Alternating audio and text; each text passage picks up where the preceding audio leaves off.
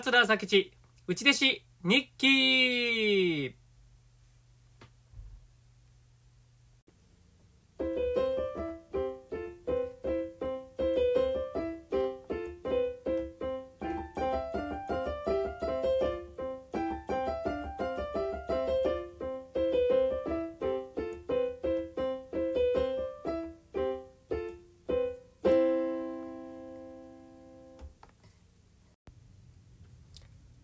はい、どうも、おはようございます。桂朝吉です。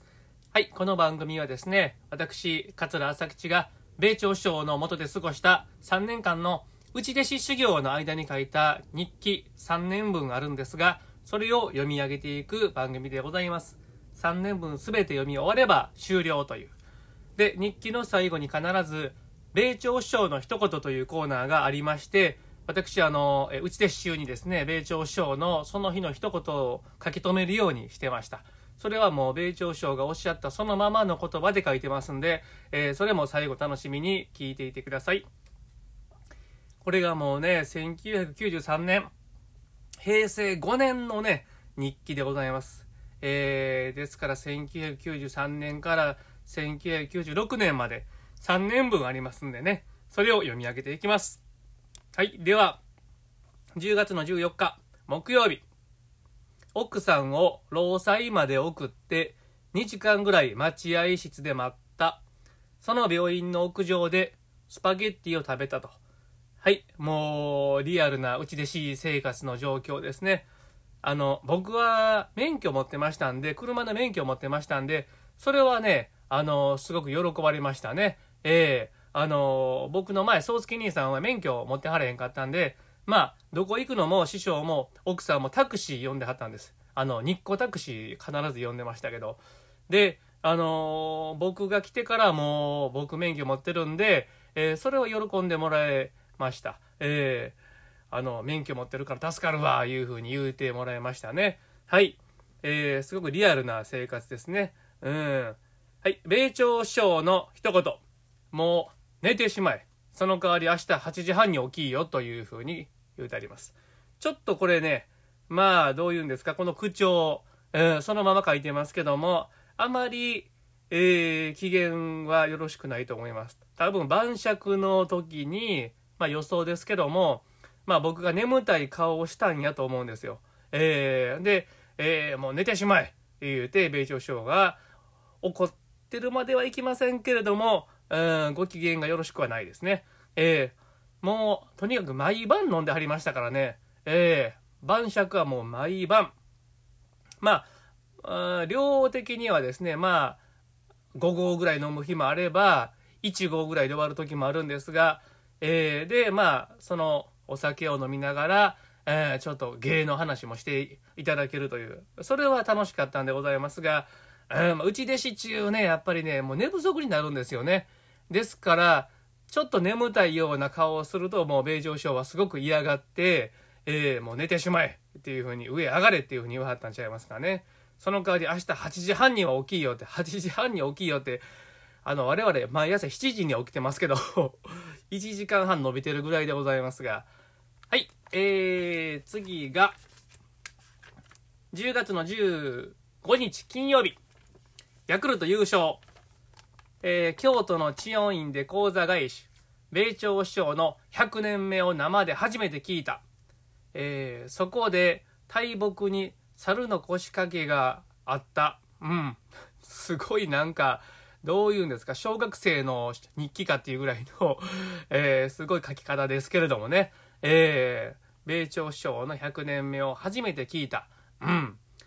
ヤクルトが優勝したんでしょうね。えー、1993年の10月の15日にね、まあ、調べたら多分わかると思いますけれども、えーで、京都の知恩院で講座返し。まあ、講座返しというのは、あのーまあ、お茶子ですね。座布団ひっくり返したり、剣台を持って行ったり、涙を返したり、まあ、これも立派なお仕事なんでございますが、えーまあ、米朝首相の100年目はもう、すごいですからね。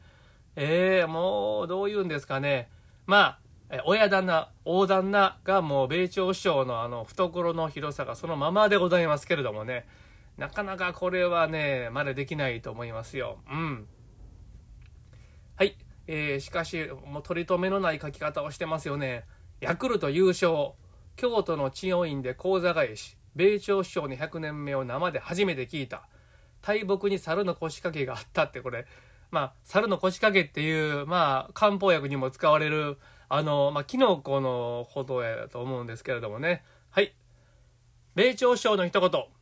お前道分かってんのかはい。またこれ道間違ってますね。えー、この頃ね、まあ、この頃多分もう結構僕道間違って、あのー米朝首相も、あ、こいつちょっと方向音痴やなというのをね、認識してると思うんですよ。えー、お前道分かってんのかというふうに心配されてます。まあね、本当にね、僕ね、あの、スーパーマップルっていうのを手放せなかったんですけれども、それを見ながら、えー、まあ、初めて行くところには、その、回るポイントの交差点の名前を付箋に書いて、その、どういうんですか、えー、ちょっと貼っていきましたからね。えー、運転席に貼ってそれをめくって、あの、それを順にクリアしていくっていう風に、もうそれぐらいせんとね、なかなかね、迷わず行けないというね、方向音痴でしたね。お前道分かってんのかという風に。はい。10月の16日、土曜日、4時半から稽古。今日から小褒めである。おお、いよいよ小褒め、お稽古。これは、お稽古は多分うちの師匠ですね。えー、多分というか絶対そうですね。桂吉兆のとこへお稽古に、えー、行ってるんでございますよ。米朝師匠の家も向こうの層で、うちの師匠の家も向こうの層で、えー、これがちょっと吉兆一門の特殊な形なんですが、あの、うち弟子修行は米朝師匠の家なんです。でも、お稽古はうちの師匠なんですね。えー、吉兆一門ですからね。えー、師匠は、あのー、吉兆なんで、そういうことなんですよ。えー、ね、今日から5本目の稽古である。はい。米朝師匠の一言は、あ、今日はないですね。そういう日もあります。はい。次、10月の1 7日日曜日。国立で中川天音初舞台。そしてオレンジ寄せ。米米朝師匠を送り迎え。米朝師匠がお小遣いをくれはった。はい。えー、米朝師匠の一言。小褒めか。なるほど。今日のお稽古のことでしょうね。えー、国立で中川天音初舞台というのは、これは、米朝師匠のお孫さんですね。初孫さんでございます。初舞台。えー、踊りですね。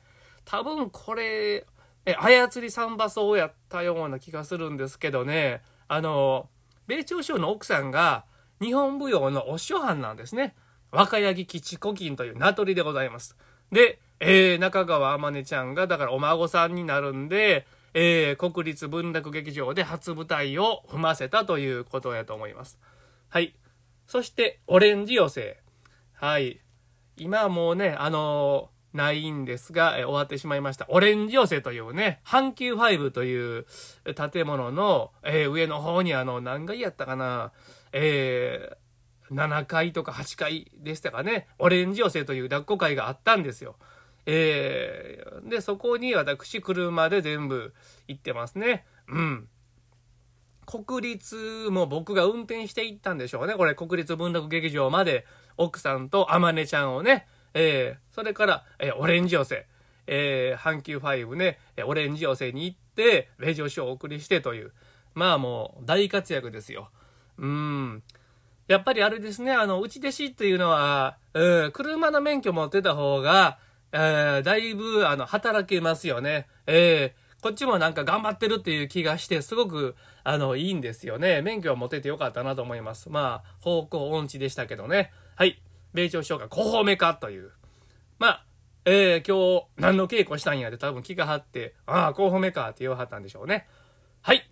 10月の18日、朝日生命ホール、米朝独演会、七度狐、古手会、天狗刺し。俺は講座返し。それと、兄さんがついに奥さんに出してくださいと言うた。うわー、これはすごい日ですよ、これ。まず、えー、朝日生命ホールで米朝賞が、えー、独演会、七度狐、古手会天狗刺しという3本ですよね。えー、古手会っていうのは僕も1回だけ聞いたことありますけど、うーん、ちょっと珍しい話やと思いますよ。うん。まあ、米朝賞はもうとにかく、えー、新しいネタをね、えー、掘り起こしてましたね。古手会もそうやと思いますよ。うん。古い話を掘り起こして、えー、仕立て直して商品にするというのはもう米朝賞の得意な、ね、得意ですからね。はい。それと、兄さんがついに奥さんに出してくださいと言った。えー、この日やったんですね。まあ、兄さんというのは宗介兄さん。ね。今はもう名前変わりました。八十八というね、えー、大きな名前を継がはりましたよ。米朝首相の配合ですよね。えー、そのお兄さんが奥さんに出してくださいと。まあ、ですから、まあ、事情を説明しますと、えー、まあ、宗介兄さんは、打ち手師修行中なんでございますが、普通3年なんですけれども、後が入ってこないんで、もうね、確かね、もう5年目に突入してはったんですよ。で、僕が来て、で、宗介兄さんと僕と、まあ、1年か半年ぐらいかぶってるんですけれども、さすがに宗介兄さんももう出してくださいと、奥さんに言うてはります。その日が10月の18日です。はい。えー、出してください。それはもうね、言う、言う権利ありますよ。えー、だってもう3年お勤めして、もう5年目なんですもん。ねえ、宗介兄さんにも人生がありますからね。えー、これはもう言うて当然やと思います。僕もいてますしね。はい。はい。米朝首相の一言。野村と川上は仲悪いんか？いや、僕そんなこと知りませんけどね。野村とまあ野球のことですね。野村と川上は仲悪いんか？ああ、まあ野球かなんか見てはって、解説で野村、あですよね。あの ID 野球の野村克也選手、監督ですか？当時ヤクルトの監督ですか？で、川上哲治さんが、うん、喋ってはったんですかね？うん、野村と川上は仲悪いんか？喋ってないか？川上哲治さんでも早うに亡くなってはるか？いや、川上ってもしかして、ピッチャーの川上かな？川上健信かな？もう、わかりません。わかりませんけど、とにかく米朝首相が、野村と川上は仲悪いんか？というふうに書いてます。はい。10月の19日、京都文芸米朝独演会。はい。俺は講座返し。打ち上げは仕様。ここのママは綺麗で優しい二重丸である。なるほど。はい。えー、ね。あのー、米朝独演会京都文芸であって、で、私が講座返し、打ち上げがしようというね、えー、これが、あの、紫に太陽のようでしようっていう、まあ、どういうね、居酒屋、小料理屋さんですかね。ママは綺麗で優しいという風に書いてますけど、えー、確か、なしきかよこさんやったかな、名前。なしきかよこさん。あの、米朝事務所でしばらく働いてはったんですけれども、で、米朝事務所辞めて、自分でお店をね、小料理屋を始めはったんやと思います。そこに、米朝所寄りはったんですかね。独演会の後、えー、塩というお店。今はもうないでしょうね。紫に、えー、太陽のようで、えー、で、えー、ママさんは綺麗であると、私書いてますね。はい。10月20日、水曜日、尼崎勉強会。はい。すごい。尼崎勉強会ですよ。今も続いてますよ。尼崎勉強会とコンピラの勉強会はもう、えー、米朝事務所、米朝一門のですね、もう日本勉強会でございますよ。はい。米朝首相の一言。えー、今日はございません。そういう日もあります。はい。10月の21日。戸川で一門会の講座返し。ああ、俺講座返しようやってるな。やっぱりそういう、ああ、こうやって振り返って日記で読むと、ずっと講座返しやらせていただいてますね。ええー、これ、これちゃんとね、ギャラつくんですよ。あの、講座返しやると。うん、詐称ながら。で、そんなん使うことがないんで、お金ね、貯まっていくんですよね、正直。うん。なるほど。米朝師匠は先に帰りはった。なんででしょうか？わかりません。行きは僕絶対車で運転してるはずなんですが、先に帰りはったという、どういうことなんでしょうか？まあ、いろんなパターンがあります、これは。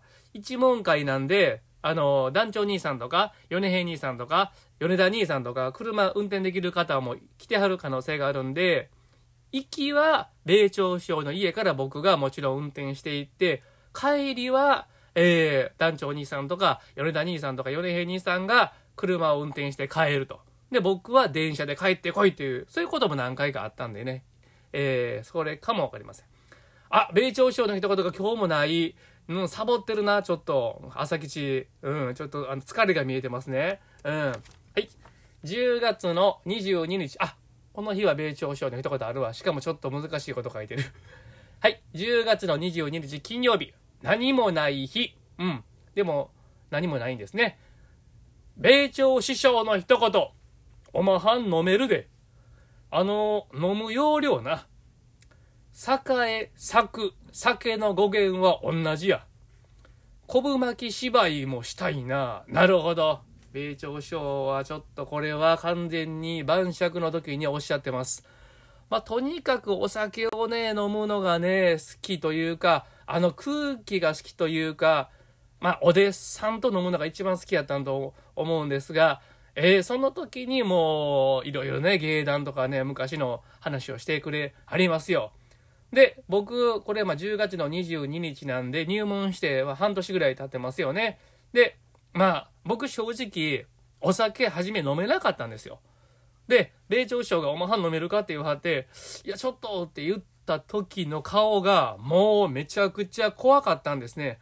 文楽のお人形が怒ったようなガーって眉毛が上がって、飲まれへんのんかいっていう感じやったんで、いや、飲めますって言ってね、えー、もう、それからちょっと飲めるフリーと言いますか、頑張って飲んでたら、飲めるようになってきたんですよ。で、えー、米朝首相も多分嬉しかったんでしょうね。えー、この日は、おまはん飲めるで。あの飲む容量な、そう。これはね、米朝首相よう言うてました。あのー、上手に飲むというかね、えー、ちびちび飲むというか、うん、飲む、まあというかね、えー、そういうことも、ね、ようおっしゃってました。栄え、咲く、酒の語源は同じ。栄えるっていうのは、あの、栄えるですね。え英雄あ、栄光か。栄光の栄ですね。あと、花が咲くの咲く。で、お酒の酒の語源は同じや。ああ、そうなんですか。へえ、日記読み返して改めて、ああ、そうなんやと思います。昆布巻き芝居もしたいな。ね。まだ米朝師匠、これ、ネタおろしをしようと思ってますよ、これ。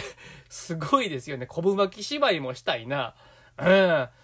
いや思い出しますね。ほんまに。はい。今日は10月の22日の金曜日まで読ませていただきました。えー、また次回聞いてください。どうもありがとうございました。